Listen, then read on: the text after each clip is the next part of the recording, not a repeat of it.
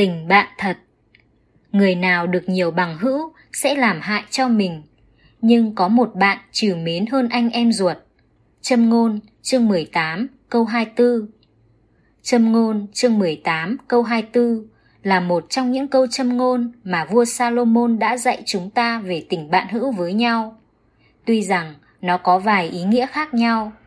Thứ nhất, nó có nghĩa rằng có nhiều bạn hữu sẽ có hại cho mình nếu như họ không phải là người tốt và không phải người bạn nào chúng ta cũng thân thiết tin tưởng được.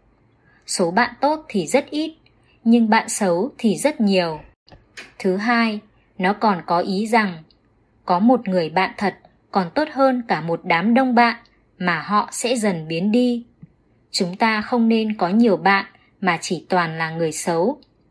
Ý nghĩa thứ ba là có những người bạn tỏ ra là bạn nhưng chỉ có một người bạn gắn bó mật thiết còn hơn người anh em ruột. Dựa vào ý nghĩa thứ ba này, một nhà truyền giáo, học giả và giảng kinh thánh, mục sư tiến sĩ J. Capel Morgan viết Suy xét kỹ câu kinh thánh tuyệt vời này, cuối cùng chúng ta đến một nơi, đến với một đấng, Ngài là thiết hữu của tội nhân. Thật vậy, dù chúng ta có những người bạn thân thiết, tin cậy được, nhưng họ cũng không thể cứu chúng ta khỏi sự chết bởi tội lỗi của chúng ta. Chúng ta phải luôn nhớ đến ân điển ban cho bởi đức tin vào Chúa Giêsu và cảm tạ, ngợi khen Chúa và vui mừng truyền ra danh Ngài cho mọi người biết. Ngoài ra, châm ngôn chương 18 câu 24 còn nhắc nhở chúng ta cần xét lại chính bản thân chúng ta trong mối quan hệ bạn bè, anh em trong Chúa.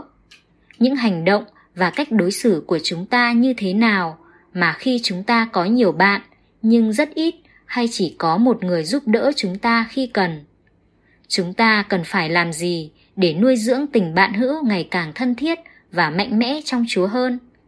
Chắc chắn chúng ta cần phải sống theo lời Chúa dạy, phải thể hiện rằng chính mình là con cái Chúa và là người bạn hữu thân thiết cho những người bạn của chúng ta.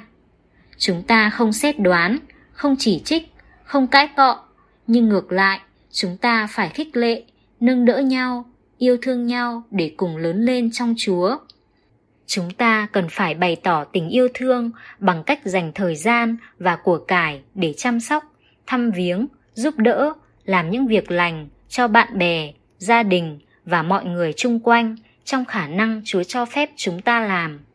Qua tình yêu thương anh em và làm những việc lành thì tình bằng hữu sẽ được thiết thực và vững mạnh hơn và mọi người sẽ thấy rằng chúng ta là người đáng được yêu thương hơn.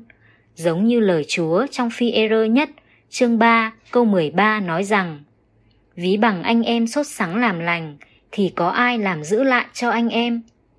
Ngạn ngữ Latin nói rằng nếu bạn muốn có được yêu, hãy yêu và hãy sống hòa nhã thì bạn sẽ được yêu.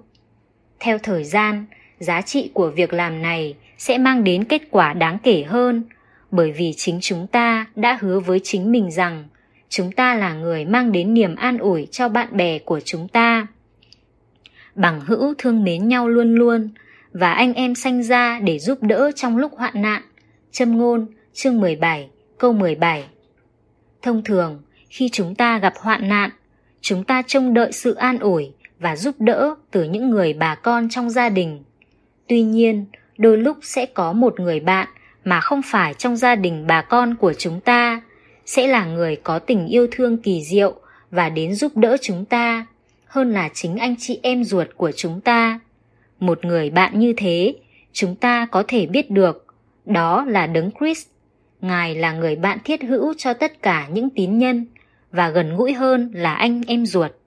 Vì vậy chúng ta phải học theo gương chúa mà sống để làm một người bạn đáng yêu cho mọi người nếu trong chúng ta có ai nghĩ rằng mình chẳng có ai là bạn chân thật, thì nên nhớ rằng cho dù thế giới này rời bỏ chúng ta, nhưng Chúa Giêsu lúc nào cũng là người bạn thật ở cạnh và luôn chăm sóc chúng ta.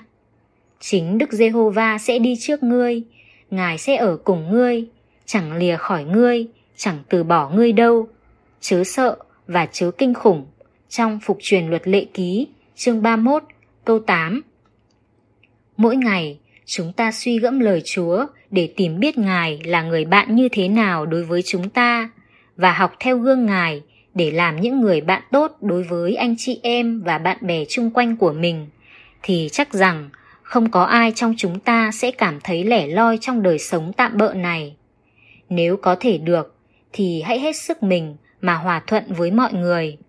Đừng để điều ác thắng mình, nhưng hãy lấy điều thiện thắng điều ác. Trong Roma chương 12 câu 18, câu 19a và câu 21. Nguyện xin Chúa giúp chúng ta sống có tình yêu thương anh em trong Chúa và lòng nhân ái đối với mọi người. Luôn bày tỏ tình yêu thương qua những hành động thực tế, những việc lành, để không những danh Chúa được biết đến mà chúng ta còn có những người bạn thân thiết, biết khích lệ và giúp chúng ta lớn lên trong Chúa. Luôn nhớ rằng Chúa Giêsu luôn là người bạn thật, trên hết những người bạn khác, vì chẳng có sự yêu thương nào lớn hơn là vì bạn hữu mà phó sự sống mình. Trong răng chương 15 câu 13 Và nếu chúng ta làm theo điều Chúa dạy thì chúng ta là bạn hữu của Ngài. Trong răng chương 15 câu 14 Và Ngài luôn yêu thương, biết rõ và sẵn sàng giúp đỡ chúng ta trong mọi lúc. Cảm tạ Chúa. Amen.